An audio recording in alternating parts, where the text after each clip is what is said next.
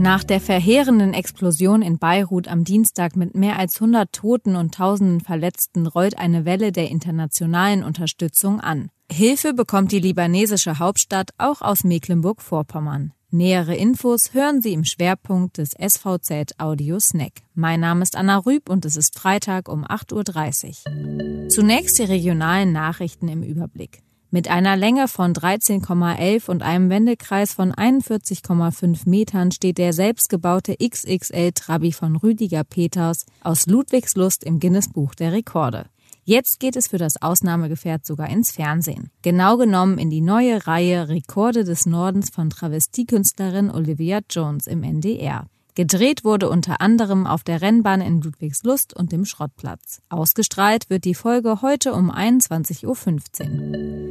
Die verheerende Explosion im Hafen von Beirut am Dienstag forderte über 100 Tote. Tausende sind verletzt. Aus vielen Teilen der Welt rollt jetzt Hilfe für die libanesische Hauptstadt an auch aus Mecklenburg-Vorpommern. Die in Rostock beheimatete Korvette Ludwigshafen am Rhein ist von ihrem UN-Einsatz auf Zypern freigestellt worden und in Richtung Libanon ausgelaufen.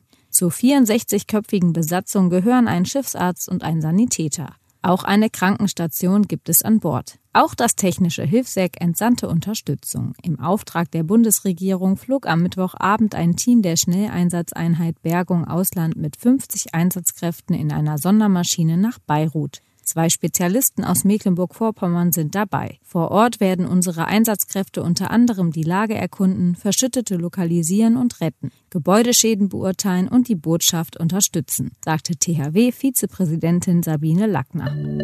Sie wollen mehr erfahren? Alle Artikel zum Nachlesen und Hören finden Sie auf svz.de slash audiosnack.